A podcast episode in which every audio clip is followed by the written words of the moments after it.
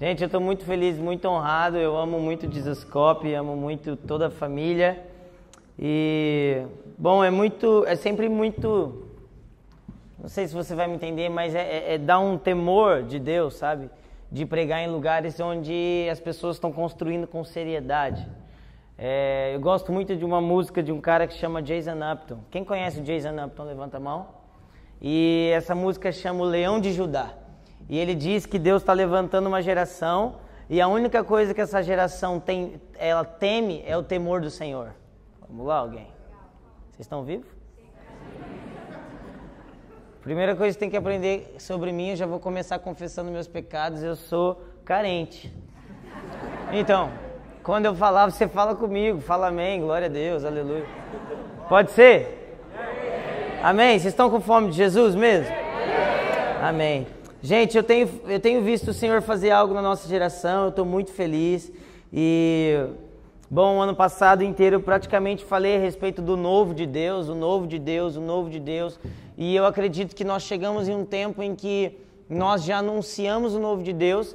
Então eu acho que nós estamos em um tempo de passarmos a viver isso, amém? amém. Então, eu não sei, é Muitas vezes, e não me entenda mal, mas às vezes a gente fala sobre mais, demais sobre um assunto e, e a gente fala tanto que, que não dá tempo de viver, entende?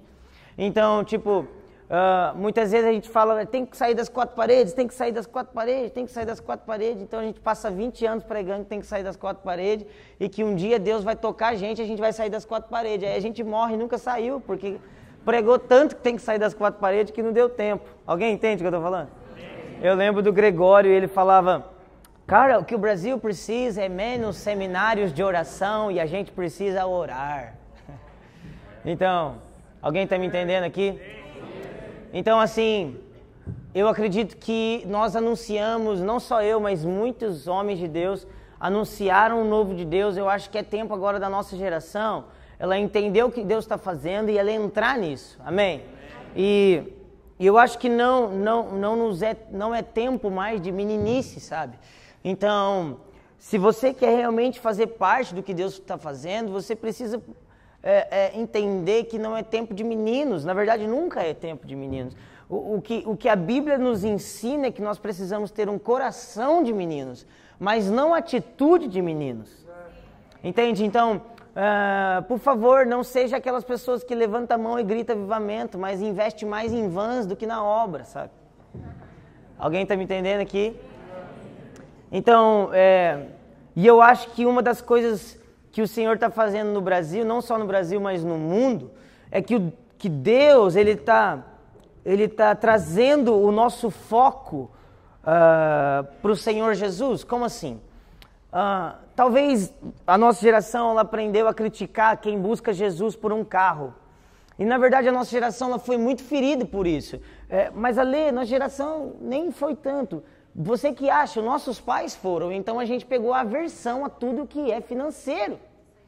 Então, tipo, uh, a gente critica quem busca o Senhor é, para ter um carro melhor. A gente critica muitas vezes. Acho que Deus está me dando voz. A gente critica muitas vezes quem busca Deus porque quer um salário melhor. E nada contra um carro melhor, um salário menor, melhor, um dinheiro melhor, nada disso. Quer dizer, não tem dinheiro melhor, né? Só dinheiro mais, né? E, mas eu acho que uma das coisas que Deus está fazendo na nossa geração é restaurando o primeiro mandamento. E eu tenho um amigo lá em Curitiba, ele chama Fabiano, e ele me contou uma história, eu acho que era ele que estava orando em um lugar e e nesse lugar tinha os dez mandamentos estampados assim numa pedra. E quando ele estava orando, na hora que ele abriu os olhos, o primeiro mandamento havia caído. E, e eu creio, sabe, não só eu creio que uma das coisas mais poderosas que Deus está fazendo nesses dias é restaurando o primeiro mandamento. Colocar o primeiro mandamento em primeiro lugar. Alguém consegue entender o que eu estou falando aqui? Então, eu, eu acredito que eu quero falar um pouco disso e depois a gente vai é, é, é, entrar em algumas coisas mais práticas. E a segunda coisa que eu acho que o Senhor, acho não, que eu tenho convicção que Deus está fazendo nesse tempo, a primeira é, resta, é colocando o primeiro mandamento em primeiro lugar. Alguém está aqui? E a segunda coisa que Deus está fazendo com a nossa geração, nós estamos aprendendo é, uma nova. Não, não seria novo. Nós estamos vendo o que Deus vê a respeito da igreja. Amém? Alguém está comigo? Então, deixa eu. Vocês estão comigo mesmo? Eu falei que eu sou carente, hein? Então, presta atenção. Não, não, não, não é tempo de pessoas que não são profundamente ligadas com a igreja.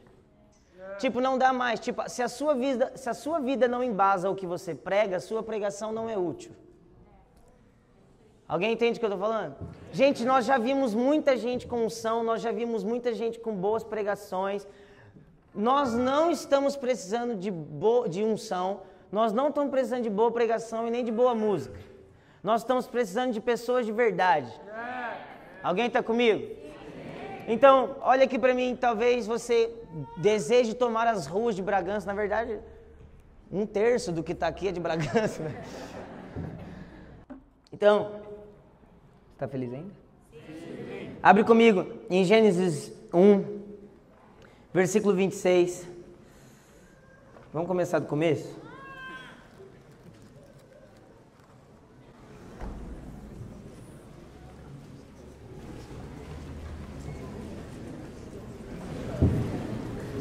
Cadê Noé? Gênesis 1, versículo 26. Também disse Deus: façamos o homem a nossa imagem. É nós ou não é nós? Vamos ver se tem gente da família de escola. É nós? Então tá bom. Façamos o homem a nossa imagem, conforme a nossa semelhança. Tenha ele domínio sobre os peixes do mar, sobre as aves dos céus, sobre os animais domésticos, sobre toda a terra e sobre todos os répteis que rastejam pela terra. Calma aí, cara. Estou de bem com você, hein? Versículo 27. Criou Deus, pois, o homem à sua imagem, a imagem de Deus o criou, homem e mulher os criou. E Deus os abençoou e lhes disse: Sede fecundos, multiplicai-vos, enchei a terra e sujeitai-a, dominai-a é, dominai sobre os peixes do mar, sobre as aves dos céus e sobre todo animal que rasteja pela terra. Ponto. Então, gente, eu preciso que vocês prestem bastante atenção, tá bom? Beleza? Então, se a gente leu esses três versículos, nós conseguimos entender o porquê Deus criou o homem. Então, a primeira coisa que a gente entende que Deus criou o homem é Deus criou o homem e a mulher para ser como ele é, semelhante a ele, amém? Então, o primeiro ponto da criação é para que você fosse como Deus é. Amém? Então, mas o que significa ser como Deus é? Gente, uh, vamos pensar no seguinte: muitas vezes a gente pensa em Deus de acordo com a, com a perspectiva terrena. Então a gente fala assim: vamos lá, o que, que Deus faz? Aí você fala assim: ah, Deus cura os enfermos ah, Deus me salva, Deus me ama. Então, a gente é sempre levado a pensar em Deus a partir da nossa perspectiva. Mas eu tenho uma pergunta para você: no céu tem enfermo? No céu tem pobre? No céu tem miséria? No céu tem divisão? Então o que, que Deus faz no céu? Reina. que mais? Então, se, presta atenção. Se Deus nos criou para ser semelhantes a Ele, e no contexto em que o homem foi colocado, era semelhante ao de Deus, ou seja, um lugar perfeito, vocês estão comigo mesmo? Então, o que Deus esperava de nós, se Ele nos criou para ser como Ele é? Bom, um dia eu estava orando sobre isso e o Senhor me disse: Ale, eu vivo a mim mesmo. Então, Deus passa de eternidade a eternidade, porque a Bíblia diz que Deus reina de eternidade a eternidade. Então, Deus passa de eternidade a eternidade vivendo a si mesmo. Bom, um dia o Senhor me disse, Ale, eu vivo família. Bom, aqui no céu não tem problema. Aqui no céu eu não fico preocupado o que, que eu tenho que fazer. Então, por favor, não me veja assim, eu não sou um solucionador de problemas. Então, presta atenção em mim. O evangelho não aconteceu porque a gente pecou.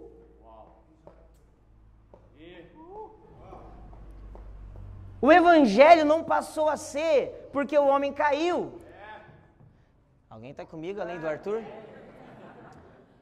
Presta atenção. A Bíblia diz em Apocalipse: Eis que vi um anjo e ele segurava o evangelho eterno. Se o evangelho é eterno, quer dizer que ele nunca foi criado e que ele sempre foi. John Piper tem um livro que, que chama que é, é Jesus é o evangelho. Alguém está comigo?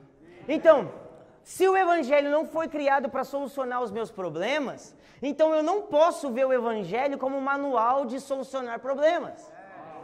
A perspectiva que eu tenho que viver é a perspectiva que Deus vive o evangelho. E Deus vive a ele mesmo. Então, o que que é ser semelhante a Deus? Desfrutar da mesma intimidade que ele vive com ele mesmo. Então, para que você foi criado? Você foi criado para desfrutar de intimidade que o próprio Deus é, é, é, é, experimenta com Ele mesmo. Jonathan Edwards, quem já ouviu falar dele? Tem um livro do é, John Piper que ele cita, o Jonathan Edwards, que é um livro chamado Pense. Estou citando muito John Piper, né? Ele é meu avô, brincadeira. Presta atenção. Jonathan Edwards diz o seguinte: que o pai um dia teve tanto prazer nele mesmo que gerou o filho. E o filho olhou para o pai, e o pai olhou para o filho, e eles tiveram tanto prazer um no outro que o Espírito Santo apareceu. Mas nunca houve um tempo em que eles não fossem assim. E eles são coeternos e coexistentes. Ou seja, Arthur também, né? O que, que Deus faz? Deus vive Ele mesmo. Deus vive família. Então, os anjos vivem Deus. Quando a gente pensa que os anjos passam de eternidade cantando santo, bom, isso também pode ser literal, mas acima de tudo, quando você lê a respeito da história de Lúcifer, não quer dizer que Lúcifer ficava compondo canções, mas quer dizer que Lúcifer dele mesmo saíam canções, saíam adorações, é, porque a, a, a grandeza de Deus era tamanha que os anjos simplesmente se rendem a Deus. Então os anjos não vivem adoração, os anjos vivem Deus.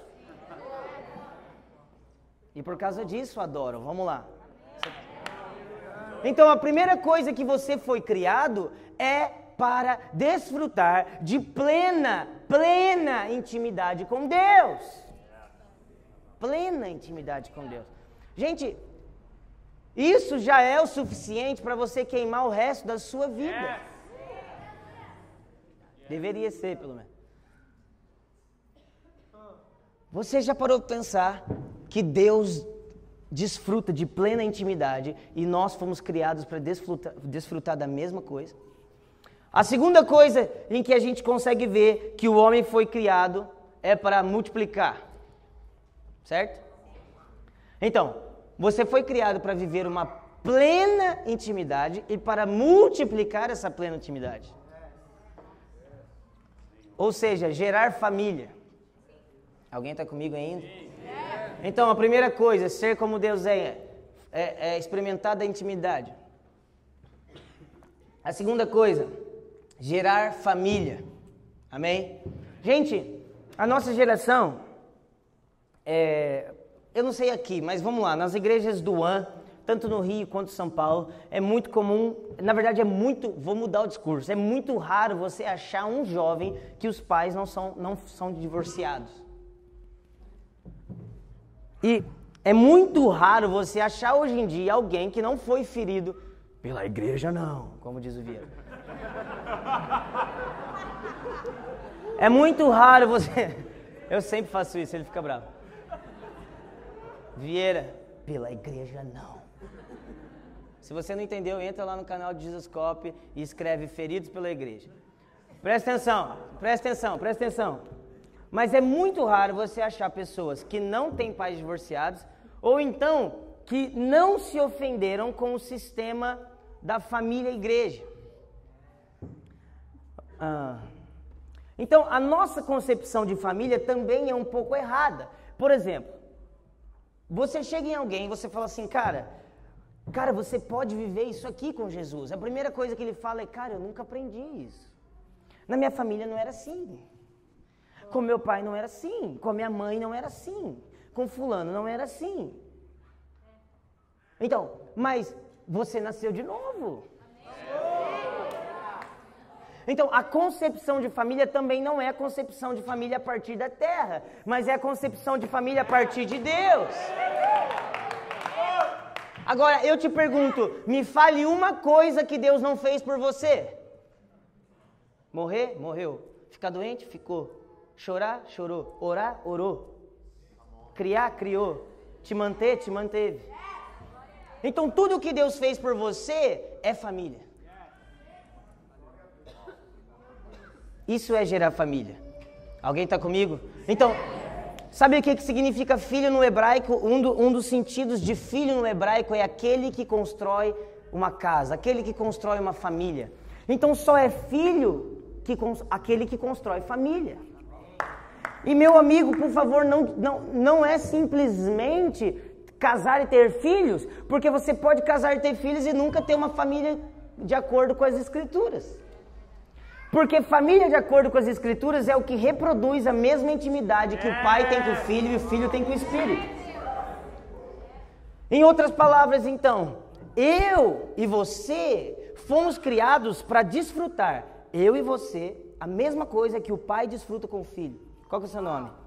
Felipe, eu devo te conhecer e você deve me conhecer do mesmo jeito que o pai conhece o filho e o filho conhece o pai. Alguém está comigo ainda? Então, Gente, eu sou meio rápido, então, porque e daqui a pouco eu esqueço o que eu tô falando. Aconteceu isso hoje no vídeo, tem aquele negócio, sabe? DD, acho que é DDA. É, tipo, desaparece da cabeça. Eu acho que eu fico, eu fico tão acelerado. É sério, é sério, não é zoeira. É por isso que eu não tomo muito café. Mas é sério, não é zoeira. Café pra mim é igual droga. Eu fico tipo. Espera aí que eu preciso tirar essa blusa aqui.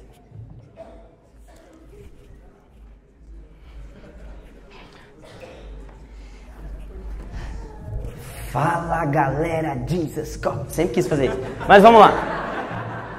É que eu vi o Douglas, lembrei. Mas então, presta atenção. Eu não ia falar disso, mas agora eu já estou falando. Presta atenção.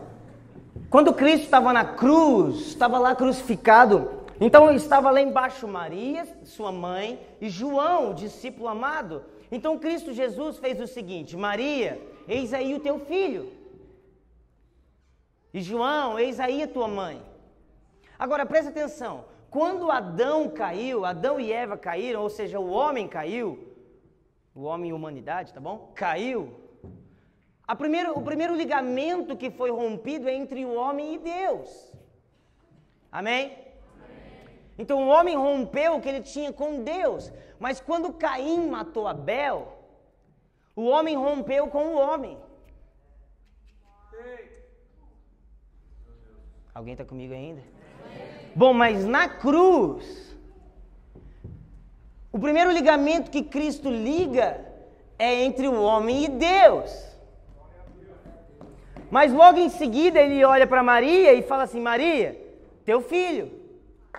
João, tua mãe. Ou seja, eu religuei com Deus, mas também estou religando o homem com o homem. Então, agora, mesmo que você não seja o mesmo sangue, você é família. Porque eu vos gerei. Então,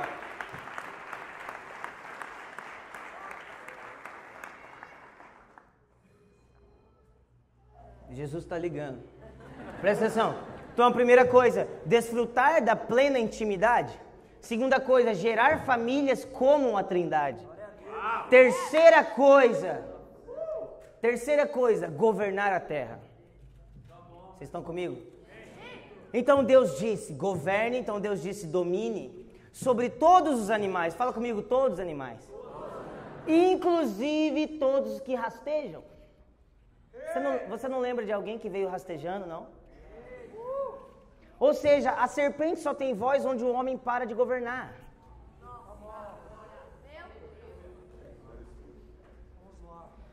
Alguém está comigo ainda? Você lembra daquela época que você ungia tudo? Vamos lá, você já fez isso. Você ungia tudo. Você estava andando na rua, você punha tampão de ouvido para não ouvir nada que estava acontecendo, que senão você ficava impuro aí, quando você ia tocar não acontecia nada. Ah, vamos lá, cara. Vai.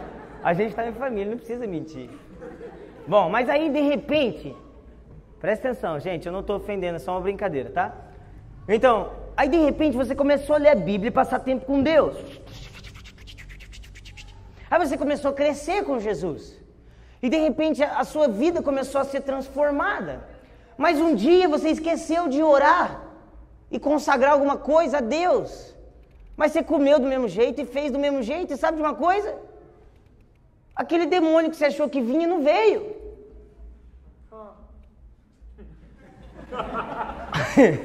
Aí agora, Cantariné. Presta atenção, volta, volta, volta. E aí eu te pergunto, aquele demônio que uma vez veio e te, e te atormentou, ele era de mentira? Não. Mas agora você governa.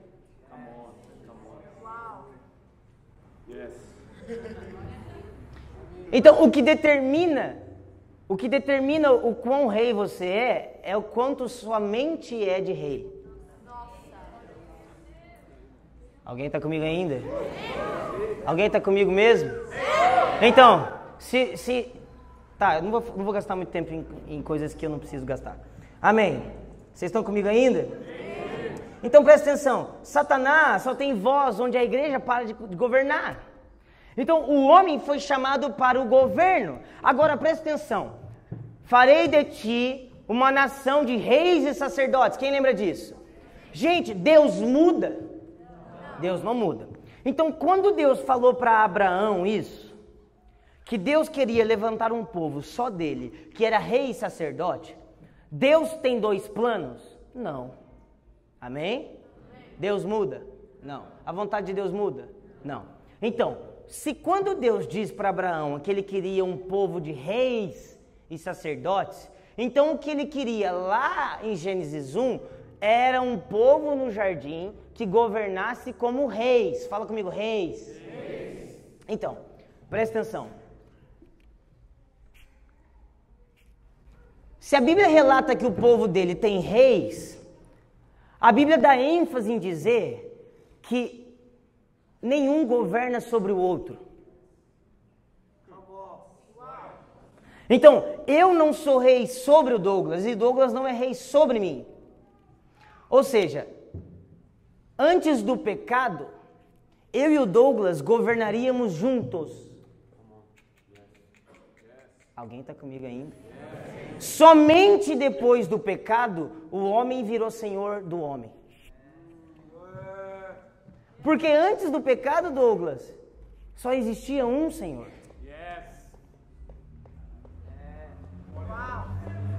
Então, como é a maneira de governo de Deus? Deus sobre os homens e os homens a favor de homens. Alguém está comigo ainda? Está mesmo? Faz sentido o que eu estou falando? Vocês deram uma travada nesse último. Mas tá tudo bem, depois você assiste. Então, presta atenção, presta atenção. Presta atenção. Presta atenção. Então, se isso é o que Deus fez no princípio, isso é o que Deus espera agora. Entendeu? Se isso é o que Deus esperou lá no Éden, isso é o que Deus ainda espera hoje. Então, tudo o que fazemos, tudo o que fazemos deve gerar em torno disso. Deve gerar em ter a plena intimidade com Deus, em gerar uma família como a Trindade e governar a terra junto com os meus irmãos. Então deixa eu te dar um exemplo, quer ver? Vem aqui, Felipe, né? Felipe, vem aqui. Cheguei. Você está vendo, Felipe? Você é filho de Deus, Felipe? Sou. Ufa. Então presta atenção. Olha lá para a igreja. Está vendo Felipe? Se ele é filho de Deus, ele foi feito rei. Amém? Amém. Agora, Ale, mas fulano tem mais autoridade que ciclano. Amém? Amém? Mas fulano é rei como ciclano. Então, o Felipe é muito mais de Deus que eu. Felipe tem muita autoridade. Bom, eu respeito o que é dado a ele, eu respeito o que ele tem entendido. Mas isso não é imposto sobre mim. Alguém está comigo? Isso é vivido como a Trindade vive. Presta atenção. Tá comigo, Felipe? Você é filho de Deus ainda? Tá bom. Ele tá no Instagram, então eu não vou falar com ele não. Vem aqui. Qual que é o seu nome? Natan. Você não vai falar meu pecado não, né? Tá bom. Presta atenção. Eu tô assistindo as palestras do Whindersson Nunes. Brincadeira! Brincadeira é pecado, brincadeira. Volta, volta, volta. Volta, volta, volta. Eu sou o pai que eu tô com o microfone. Você é o filho, você é o Espírito Santo, tem cara de sábio e a gente acha que o Espírito Santo é louco, mas ele não é não. Presta atenção. Volta aqui comigo. Volta aqui comigo. Volta aqui comigo. Você nunca vê o filho falando de si mesmo. No evangelho você sempre vê o filho apontando para o pai. Eu, eu vim para fazer o que meu pai faz. Eu vim fazer o que meu pai. Eu só faço o que eu vejo meu pai fazer. Eu só faço o que eu vejo meu pai fazer. Eu estou indo embora. Mas Jesus, quem você vai deixar? Vai vir outro que é maior do que eu, que é o Espírito. A Trindade está sempre falando do próximo. Agora presta atenção, presta atenção. Existe uma justa, uma justa medida na Trindade. Existem as coisas que o Pai faz, existem as coisas que o Filho faz e existem as coisas que o Espírito faz. Quando se trata de convencer o homem do pecado, é o Espírito que faz. Quando se trata de levar o homem a Deus, é Jesus que faz. Quando se trata de governar as coisas, é o Pai que faz. Então, é dessa maneira que devemos fluir. O Pai não impõe nada. O Filho e o Espírito olham e dizem: Pai, essa é, isso aí é com você.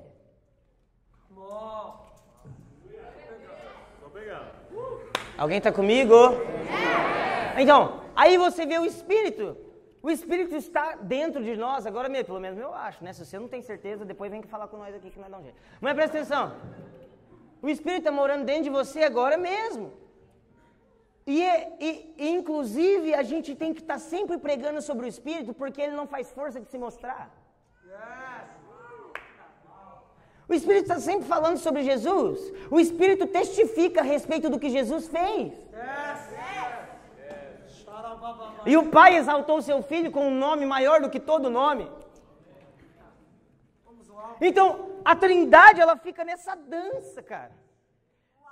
A Trindade ela fica tipo, não, eu te amo mais. Não, eu que te amo mais. Não, eu te amo mais, Espírito. Não, Pai, eu que te amo mais. Não, não, filho, eu te amo mais. Pai, eu que te amo. Não, eu que te amo mais. Eu te desafio a provar quem ama mais.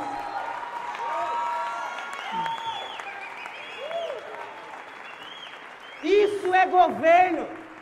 Isso é como governar. É assim que nós governamos. Você entende? Eu te conheço plenamente, você me conhece plenamente, por isso nós somos uma família e, como família, nós governamos. Sabe de uma coisa, cara? Eu posso ganhar Bragança Paulista, mas eu não quero. Como assim? Eu não quero sem você, cara. Porque se eu ganhar Bragança Paulista sem você, eu não ganhei Bragança Paulista.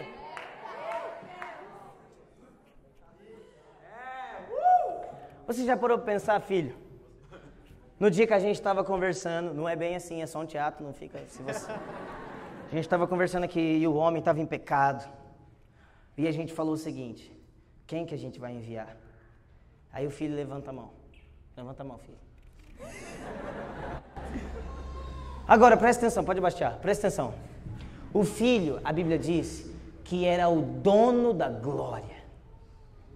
O dono da glória. Mas sabe o que ele faz? Filipenses 2. Abriu mão de sua glória. Meu Deus. Meu Deus. O filho fala assim: pode ficar tranquilo, pai. Eu abro mão da minha glória. Abre mão da sua glória, filho.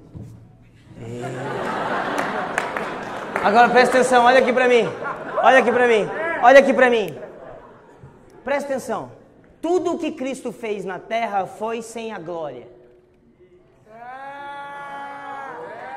Ou seja, filho genuíno não é refém de glória. Filho genuíno tem caráter.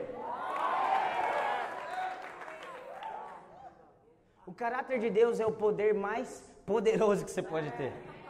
Sabe qual que é a coisa mais poderosa que você tem que ter na sua vida? Ser como Jesus. Jesus não curava enfermo porque ele era ungido. Jesus curava enfermo porque ele era cura. Alguém está comigo aí? Sim. Não jejue por unção, isso é te dado de graça. Jejue por caráter, isso é conquistado. Agora, olha aqui para mim, olha aqui para mim. Olha aqui para mim, olha aqui para mim, olha aqui para mim. Cadê o filho? Vem aqui, filho, foge mim não. Presta atenção. Então o filho era o dono da glória, dono, dono da glória. Mas em Hebreus, capítulo 1, diz que ele se tornou herdeiro da glória. Por quê? Por quê? Ele tirou a glória e deu na mão do pai. E falou: Pai, eu vou lá salvar eles e eu já volto. Presta atenção. Cristo deixou de ser o dono para se tornar herdeiro por causa de você.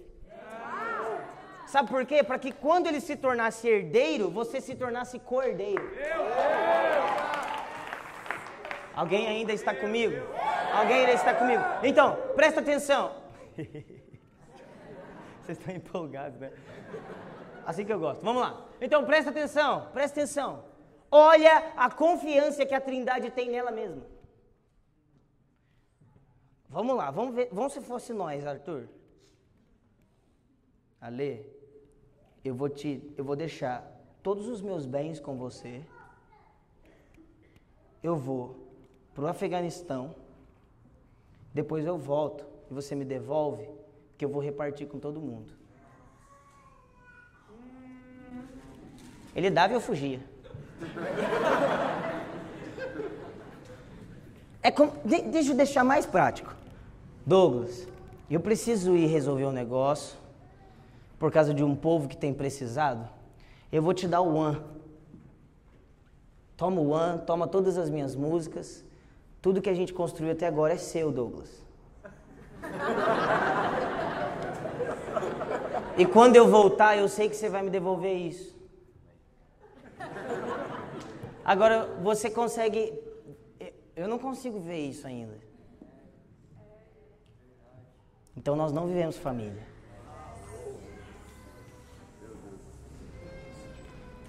Sabe outra coisa que Cristo fez por nós? Cristo era unigênito. Fala comigo, unigênito. Unigênito, unigênito significa único. O único filho de Deus.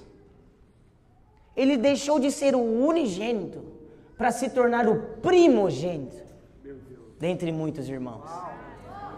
Você entende? Isso é governo. Pode sentar lá, vamos bater palma pro teatro.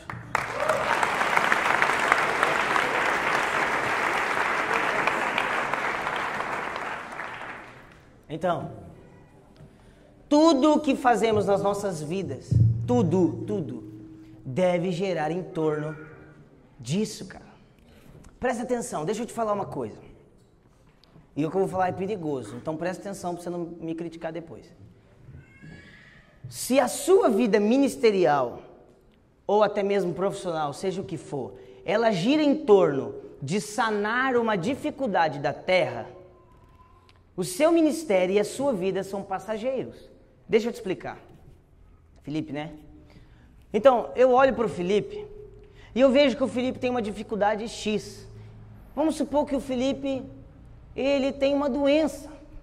Então eu crio um ministério para curar a doença do Felipe. Vocês estão comigo? Isso é legal? Isso é incrível. Mas isso não pode ser o fundamento do que eu faço. Por quê? Por quê? Porque quando o Felipe for curado, meu ministério acaba.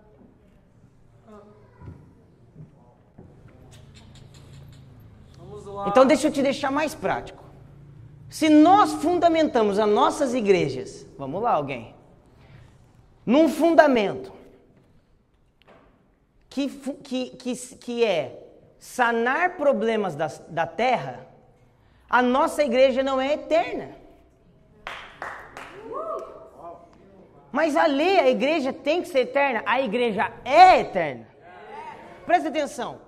Cristo, em João 5, versículo 19 e 20, diz: Eu não faço nada se eu não vejo o meu Pai fazer. Mas em Mateus 16 e 17, Cristo começa a igreja. Acabou. Entendeu? Então, se Cristo não faz nada que ele não vê o Pai fazer, se Cristo começou uma igreja, o que o Pai faz? Eu vou falar de novo. Se Cristo não faz nada o que, não, que vê o Pai fazer, se Cristo começou uma igreja, o que o Pai faz no céu? A noiva de Cristo passou a existir depois da cruz. Mas a igreja não. Alguém está entendendo o que eu estou falando? Igreja no conceito família que eu estou falando. Alguém está entendendo o que eu estou falando? Então, o conceito família, ou seja, ou, ou seja, o conceito carro, ou seja, o conceito de estarmos todos aqui, agrupados em volta de Cristo, porque nós não estamos aqui agrupados em volta de uma pregação, pelo menos eu espero. Nós temos que estar aqui agrupados em volta de Cristo, amém? Esse conceito é eterno. Então, quando todas as coisas forem restauradas e todos os problemas forem sanados, o que faremos com os nossos ministérios se eles, se eles só servem para isso?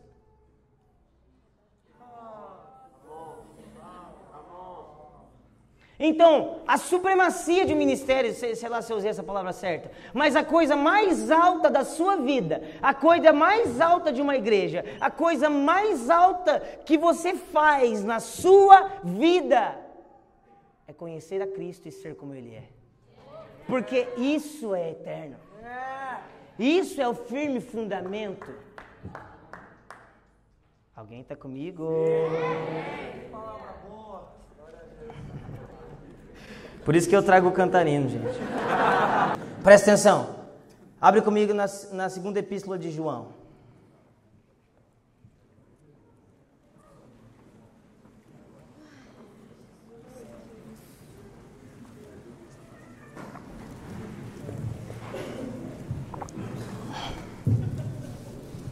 Vocês estão felizes ainda?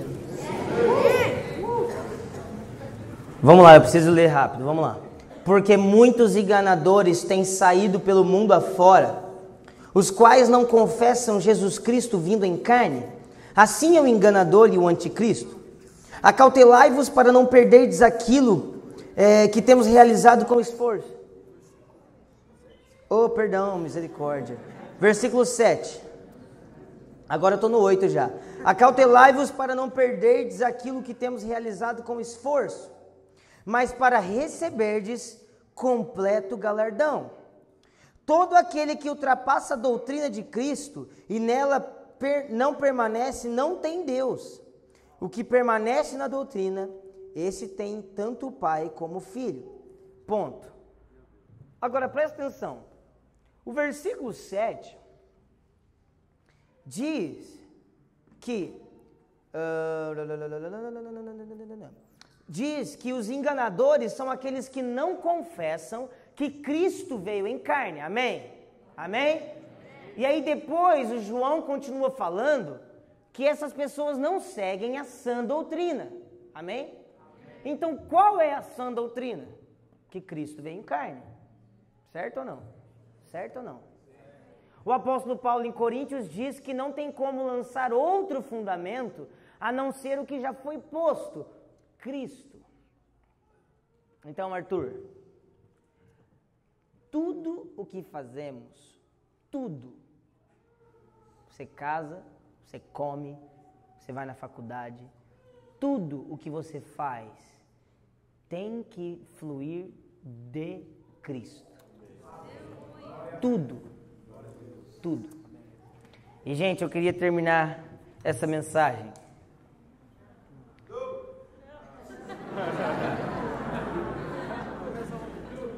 Vou começar outra então. Presta atenção. Brincadeira, brincadeira, brincadeira.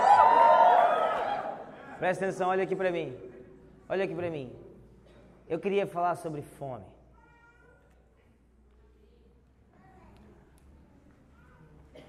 Sabe, tendo aprendido tudo isso que a gente aprendeu agora, para mim soa como insulto ver que as pessoas queimam mais quando se é profetizado um chamado do que quando é dito a ela que ela pode ser como Cristo. Se eu de repente agora, Douglas, começasse a fluir, fluir em palavras de conhecimento e te dizer, você é, é, é cabeça e não cauda. Você, cara, você é o maior evangelista que o Brasil vai ver. Você, suas músicas vão tocar no mundo. Sabe o que ia acontecer aqui? Nós íamos começar a chorar. Mas esse é o fundamento errado.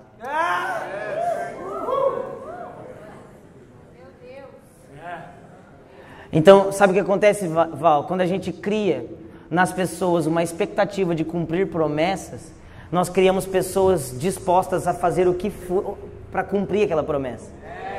Então, nós não geramos família, nós geramos competição. Então, eu queria terminar hoje olhando bem para você e dizendo: você precisa ter fome do caráter de Cristo.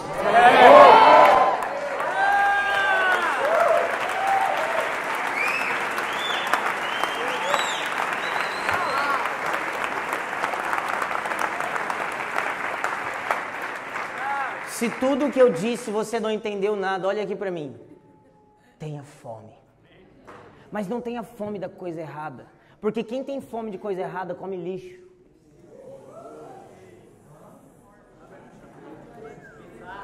Alguém está comigo ainda? Alguém realmente está comigo? Sabe, Cristo, Deus, não te criou para pregar o Evangelho. Deus não te criou para ir para a África.